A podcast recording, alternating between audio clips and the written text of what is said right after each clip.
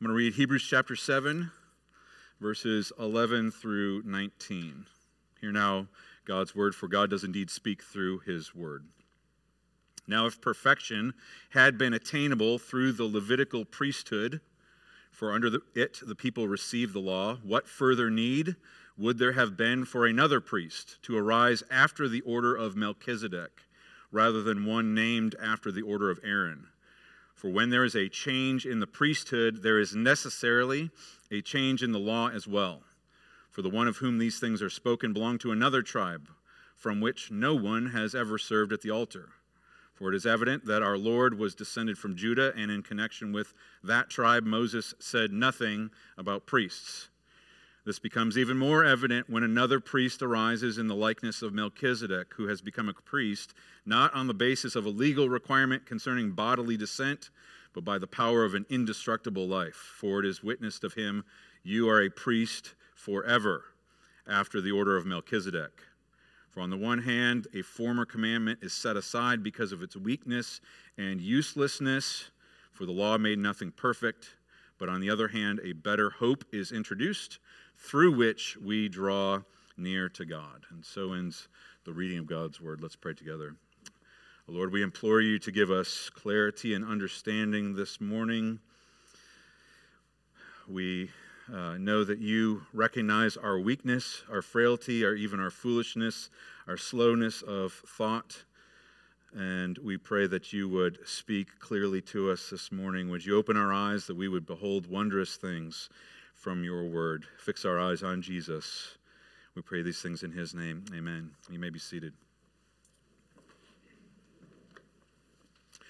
If we pay attention as we read through the story in Scripture from Genesis to Revelation, one of the dominant themes that we will hear throughout Scripture is the theme of God's people dwelling in God's presence. God dwelt with his people, his image bearers, in the garden at the very beginning of the story. And at the end of the story, we hear the glorious words Behold, now the dwelling place of God is with man. I say glorious words because in the midst of that, in the middle of Genesis and Revelation, there is a great disconnect between God's people. A disconnect that happened in Genesis chapter 3 in the account of the fall into sin.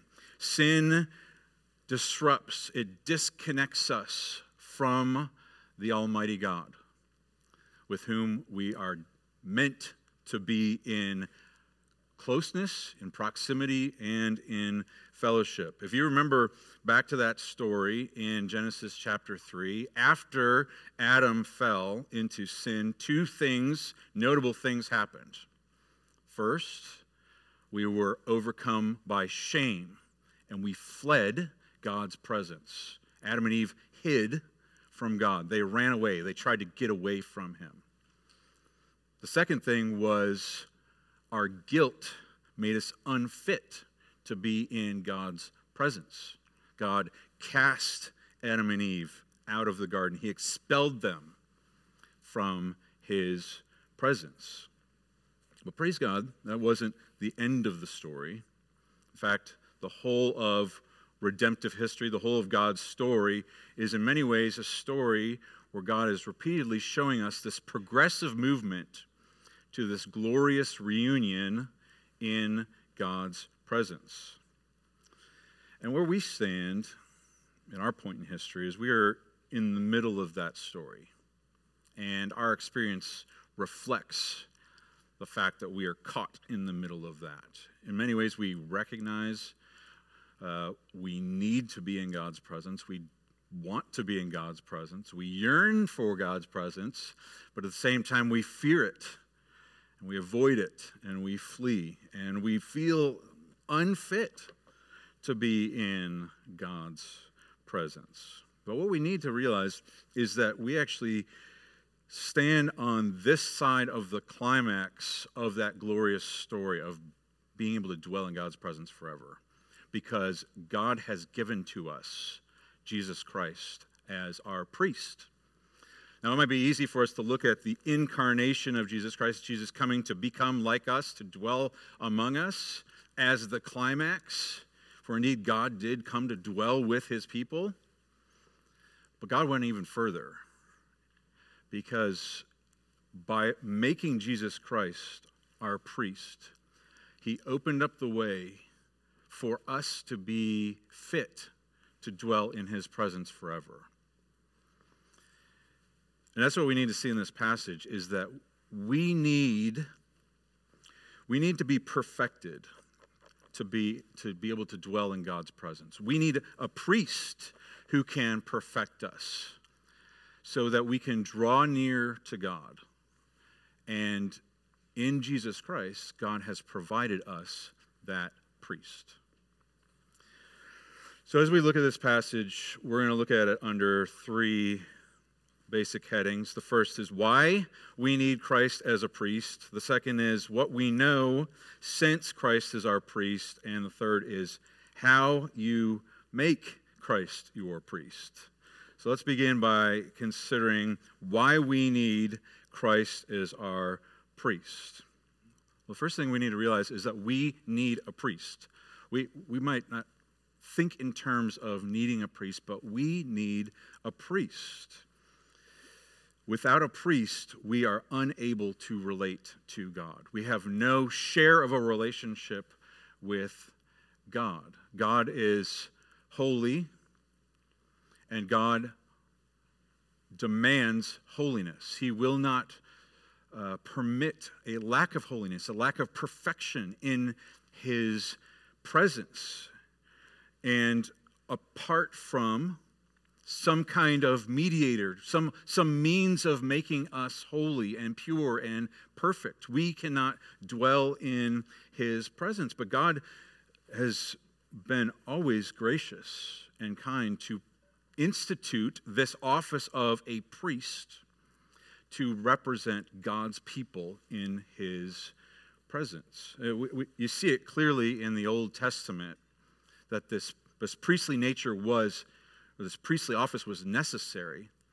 But when we look at this passage and, and we hear that Jesus has been made a priest forever,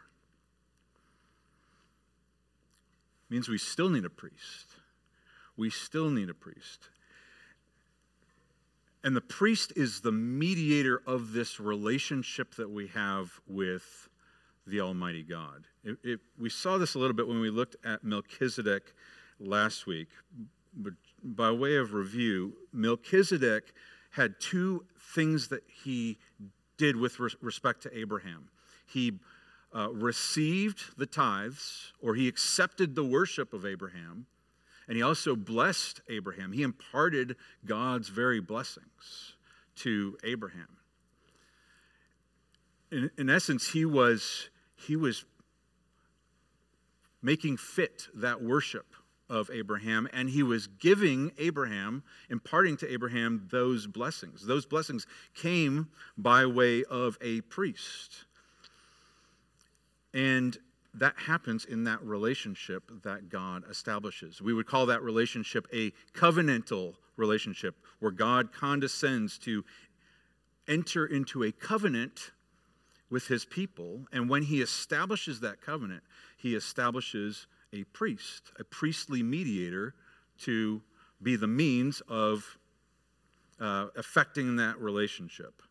And that relationship, uh, those benefits that uh, worship is always done in terms of, Scripture uses the language of nearness, of drawing near to God. Uh, you, you, see it all over the Psalms. And, um, Psalm 34 says, The Lord is near the brokenhearted. Psalm 65 says, Blessed is the one that you choose and bring near to dwell in your courts. Psalm 73 says, For it was good for me to be near God. May, uh, the, I have made the Lord God my refuge. So, this, we, we, we receive the blessings of God. We worship God as we draw near to Him, but we must have a priest in order to draw near to Him because He is holy and we are not. But the second thing we need to realize is that we, it's not just that we need a priest, we need the right priest. We need the right priest. What our text says uh, in language that may be difficult for us to understand is that as God establishes his covenant, he establishes these priests as mediators of the covenant. And so, as such, that priest, as he serves, is the, the nature of our relationship with the Almighty God is conditioned by that covenant and related to that priest. He's talking about the, the former priest, the Levitical priest, and he's talking in terms of the law because the Levitical priests were established under the law. We could call it a covenant of law. And as such, our relationship to God was governed by law. And what the terms of that covenant said was you must do everything in the book of this law. You must be perfectly obedient, and on terms of the perfect obedience, you will have access into God's presence. But our author says that there's a problem with that, that he calls the, the law weak and useless. He says, um, he says, if perfection had been attainable, why would we have needed another priest?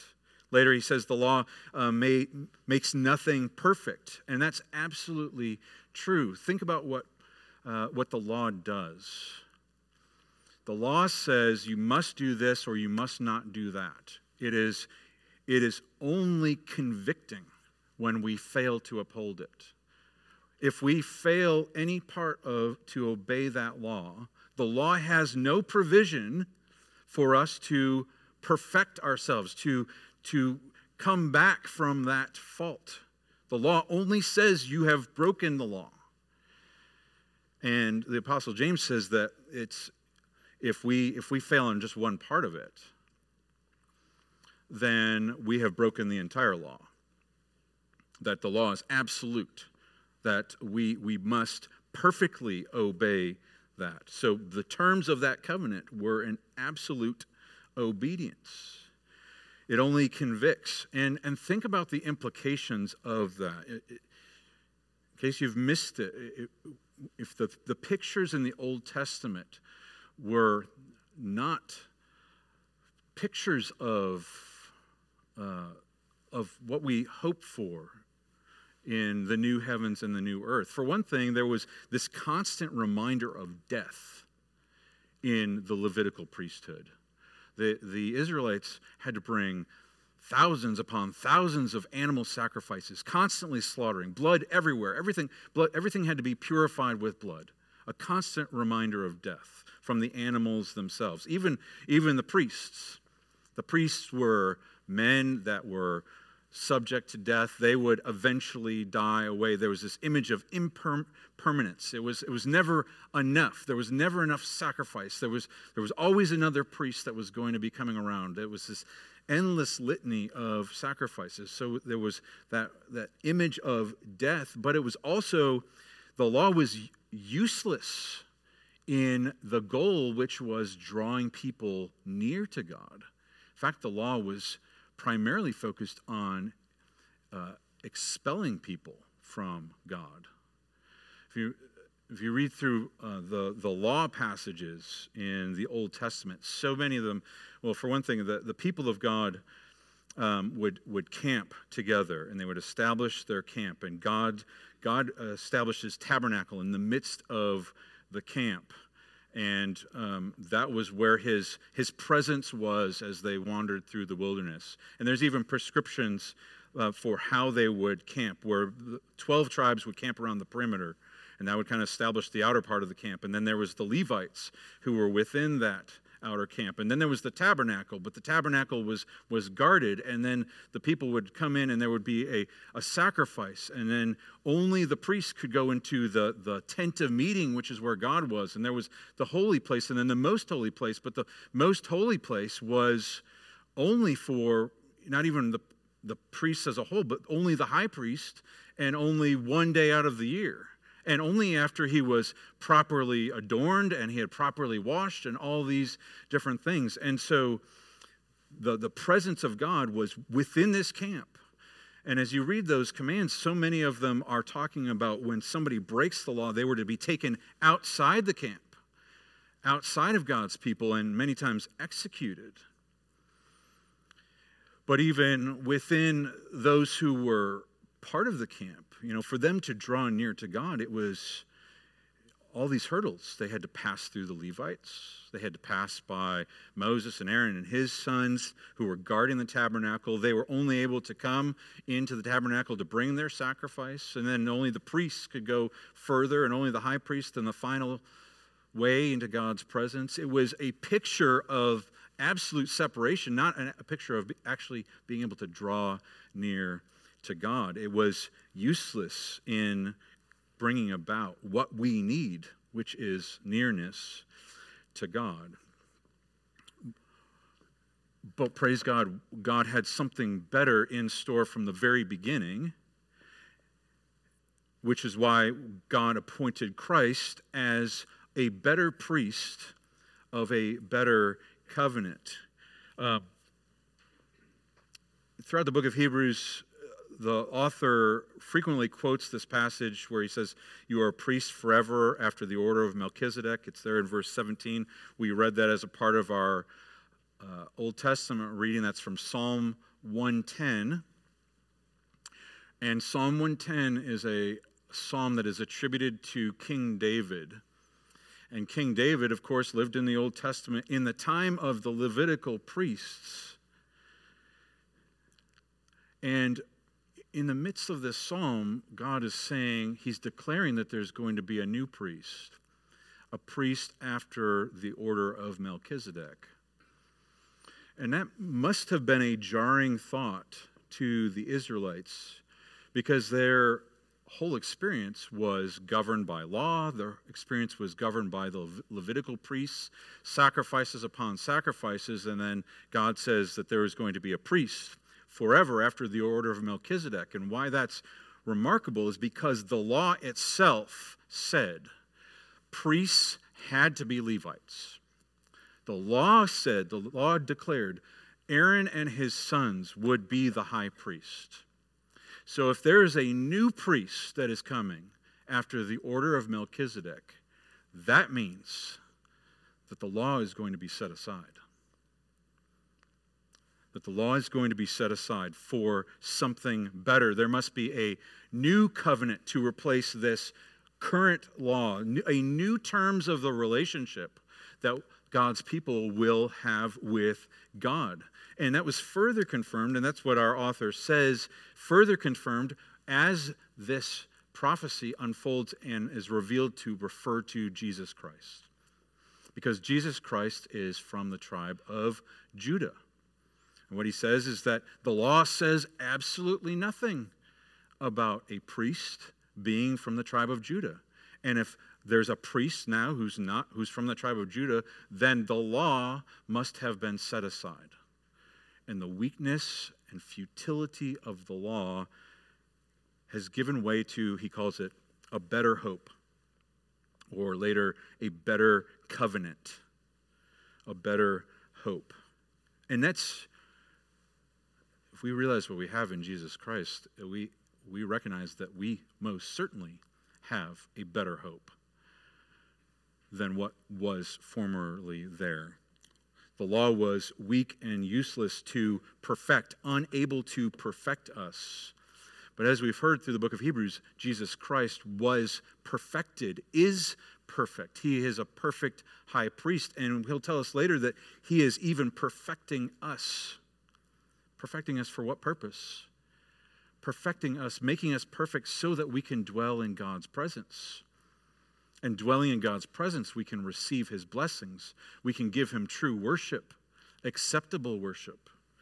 So it's better, a better hope from that standpoint. It's also a better hope because now we can draw near. The law was, was useless in allowing us to draw near, it kept us away from God. But now we've been commanded with full assurance of confidence draw near to the throne of grace that we might receive help in time of need. And it's, it's a better hope because of its permanence. there was priest upon priest upon priest, generation after generation. As one died, another one came. There was sacrifice upon sacrifice. So, this constant reminder of death. But Jesus was made a priest not on the basis of a legal requirement of a law that was weak and useless, but on the power of an indestructible life, such that he is a priest forever, that his sacrifice was once forever that we, we will never have another priest. There will never be another sacrifice because that has been fulfilled in Jesus Christ.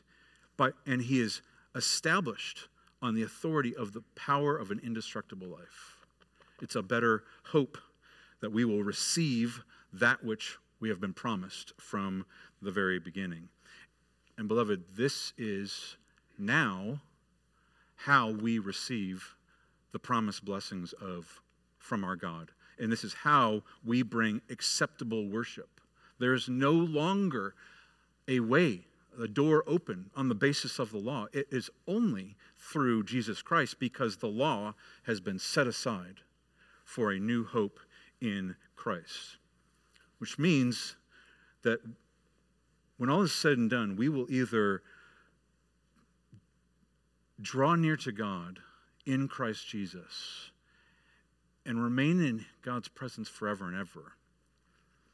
Or we will be excluded from God's presence. We will be cast outside the camp forever and ever. There is no other way. As we read, no one comes to the Father except through me. We need Christ as our priest. He is the only acceptable and he is the only effective priest and will be for all eternity. You are a priest forever. So that's why we need Christ as our priest, but there's a few things that we know because Christ is our priest. And the first is that, beloved, you need to recognize that God desires you. He, he desires that you would dwell in his presence for all eternity. We know this because he sent his son, Jesus Christ. God had given his law. He had given his law, and we would never keep that law. We would fail each and every day, and there would be no way to perfect us and make us right to dwell in his presence. And God could have. He could have left things like that. He could have said, You failed to meet my righteous demands. Paul says the law is righteous and holy and good. There was nothing wrong with the law, the problem was with us. And yet, God so loved us, He so loved you with an eternal love that He sent His Son to fulfill the law, to perfectly keep the law, so that He could become our perfect high priest, and so that God could set aside the terms of that covenant to give us a new covenant in the blood of Jesus Christ. And he did it at a great expense. So, I mean, we, we, might ask, well, why, why then did God even bother with the law? You know, what was the whole point of the law? Beloved, I hope you see that the point of the law was to show you and me that God demands holiness. God demands a mediator, He demands perfection, but also to draw us to Christ, that we would cling to Him, knowing our inability to be able to fulfill the law's demands on our own account. It was to uh, develop a love and a passion for Jesus Christ. So we know that God desires us to dwell in His presence. But the second thing is uh, that we know that God will only allow us to approach Him and to dwell with Him in Jesus Christ. Our access to God is only through Christ and not through our obedience. It's not through our obedience. Um, and yet we still try, don't we? We still try to find something worthy in ourselves, something in our own accomplishments, something in our own righteousness, like if only I just slay this sin, or if only I serve in this particular way. We are called to do all those things, beloved, but those things are, are not the grounds for why we have a, a share in our God. We only have a share in our God because of Christ Jesus. Even if we could, we will never keep the law's demands, but even if we could, for one day, for one moment, keep the law's demands. There's no way that we could ever repay the debt that we have already incurred. And we incur it at such a rate that it'd be like trying to pay off the national debt with minimum wage. It's impossible. We would never do it. It's impossible. And not only that, even if we could, even if we were perfect, if we were able to perfect ourselves on the basis of the law, God has closed the door he has set aside that covenant. It's no longer a valid way of approaching our God. There's a, a movie that came out about 20 years ago that starred Tom Hanks in it. was, it's a fictional story loosely based on uh, true events. Uh, it tells the story of a guy who's flying on a plane from Eastern Europe, and while he's in the air, flying to New York, his, comp- or his country uh, crumbles under a military coup. And when he arrives at uh, New York, uh, his passport's invalid because his country is no longer a country, and the country where he, the, the, the new leaders that took over don't recognize his passport, and so he's stuck in the airplane terminal uh, until this can somehow be resolved. And in many ways, beloved, that is what happens when we try to gain access to our God on the basis of our own merit and law it was always a faulty thing. It's not recognized by our God. God would say, I'm sorry, I'm not listening to your obedience now. I only accept Christ, my son. He has shed his blood for you, he has fulfilled the law for you. Why are you seeking to come on your own terms? So, beloved, we need to cling to Christ and we need to abandon these hopes of trying to find something in us that would make us worthy to come into God's holy presence. Our holiness, our perfection will only come because of his son Jesus Christ, who was perfect for us. But the third thing that we I think we know by recognizing that Christ is our priest is that God still demands perfection. It's just our perfection must come through Jesus Christ. He still demands holiness of his people. But our holiness comes in Christ. In Christ Jesus, God provided a better hope of holiness, a better hope of perfection, where we will actually attain it in two ways. In Christ Jesus, we are counted perfect, counted holy, seen as holy, we are given a holy disposition by the work of the Holy Spirit. God accepts us as righteous in His sight. But also, beloved, we're still have this indwelling sin. We still have these marks of impurity that God would purify us of. And He's given us His Holy Spirit. And He has commanded us now by the power of that Spirit that has made us holy be holy. Work out your holiness with fear and trembling. Pursue the holiness without which no one can see the Lord. But now, what we need to understand is we pursue holiness now, beloved, not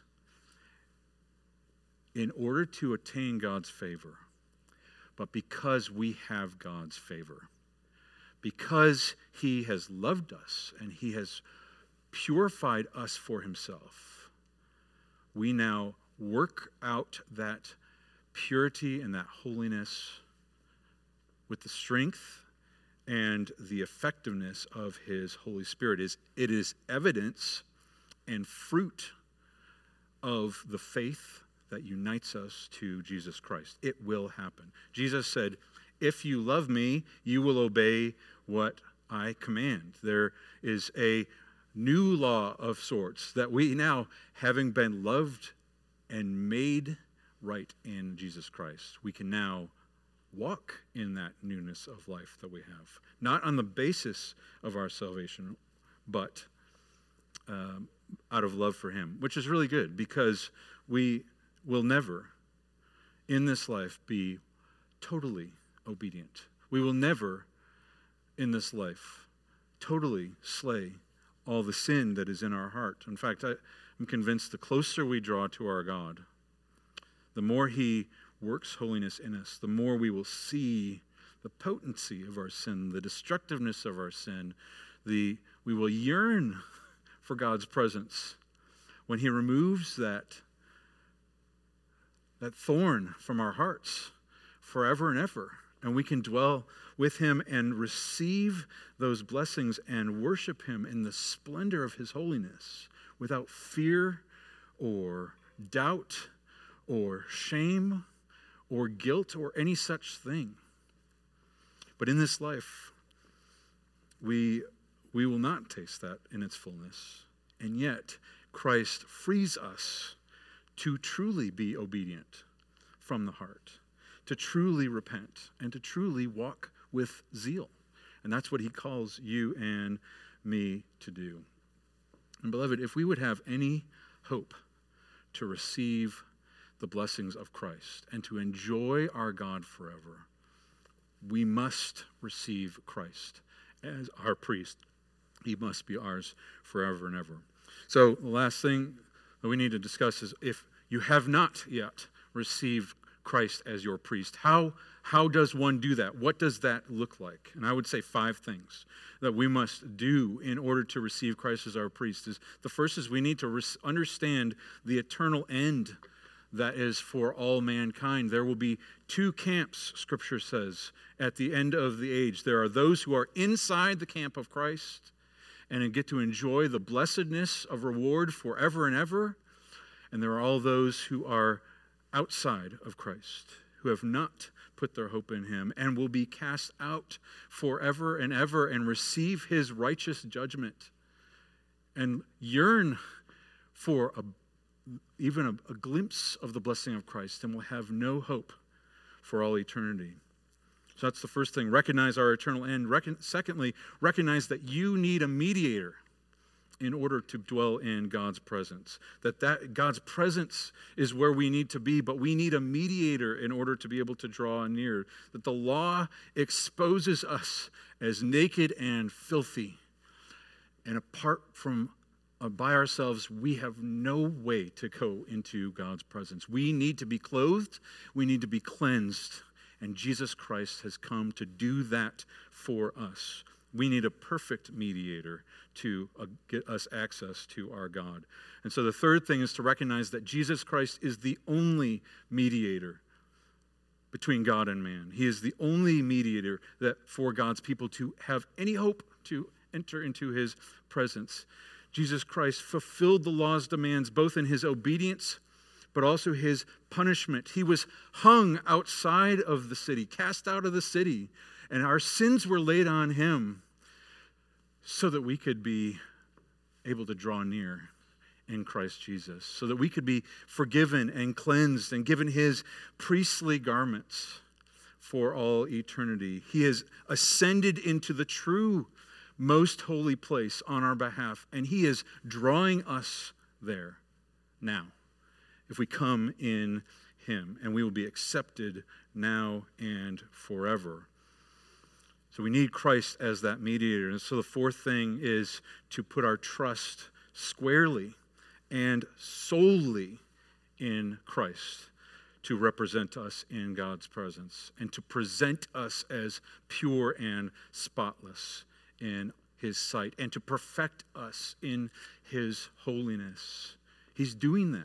That's what scripture says. He's making us perfect for his presence. And finally, pursue the holiness that we've been given in Jesus Christ. It's gift and it's a gift of God. It's evidence of the work of his spirit. It's evidence of our salvation, of our calling in Jesus Christ that He would begin to even now conform us to that image that we will have for all eternity, that purity, that holiness. This will be an unending task in this life, but it is a necessary and joyful task for those who are in Christ Jesus. Beloved, at the end of the story, Revelation chapter 21, one of my favorite passages in all of Scripture. Hear what, hear what our God says. This is the picture that we have to look forward to. John writes Then I saw a new heaven and a new earth, for the first heaven and the first earth had passed away, and the sea was no more. And I saw the holy city, the new Jerusalem, coming down out of heaven from God, prepared as a bride, adorned for her husband. Beautiful. And I heard a loud voice from the throne saying, Behold, the dwelling place of God is with man. He will dwell with them, and they will be his people, and God himself will be with them as their God. He will wipe away every tear from their eyes, and death shall be no more, neither shall there be mourning, nor crying, nor pain any more, for the former things have passed away. And he who was seated on the throne said, Behold, I am making all things new. And he also said, Write this down, for these words are trustworthy and true. Beloved, this is the glorious end that is set before us in Jesus Christ to dwell in the fullness of his splendor and beauty and holiness forever and ever.